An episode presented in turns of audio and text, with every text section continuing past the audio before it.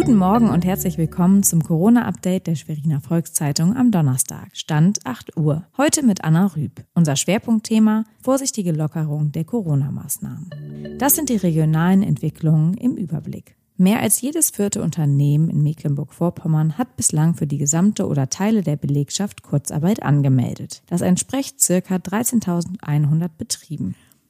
Mario Bartaro wollte in der Corona-Krise helfen. Seine Firma Baltic Windtunnel aus Karo sollte die Produktion auf Beatmungsgeräte für Intensivpatienten umstellen. Die Maschinen sollten nicht nur in Deutschland, sondern auch in Italien angeboten werden. Auch die Landespolitik war interessiert. Nun gab der Unternehmer bekannt, dass keine Abnehmer gefunden wurden.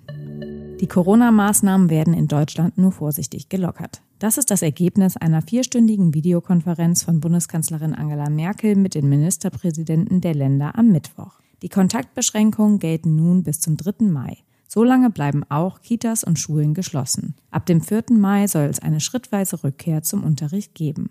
Darüber hinaus erklärte Mecklenburg-Vorpommerns Ministerpräsidentin Manuela Schwesig in einer Pressekonferenz auf der Facebook-Seite der Staatskanzlei. Deshalb wird unser Land auch festhalten an dem sogenannten Einreiseverbot nach Mecklenburg-Vorpommern. Solange wir viele Dinge noch nicht öffnen können, können wir auch uns keine Urlaubs- und touristischen Tagesausflüge leisten.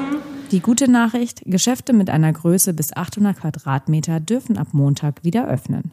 Hotels, Restaurants, Bars und Kneipen bleiben hingegen geschlossen. Außerdem sollen Großveranstaltungen bis zum 31. August grundsätzlich untersagt werden. Es wird dringend empfohlen, im öffentlichen Nahverkehr und im Einzelhandel Schutzmasken zu tragen. Eine Pflicht gibt es aber nicht. Weitere Nachrichten und Hintergründe zum Virus gibt es jederzeit auf svz.de-corona. Bleiben Sie gesund.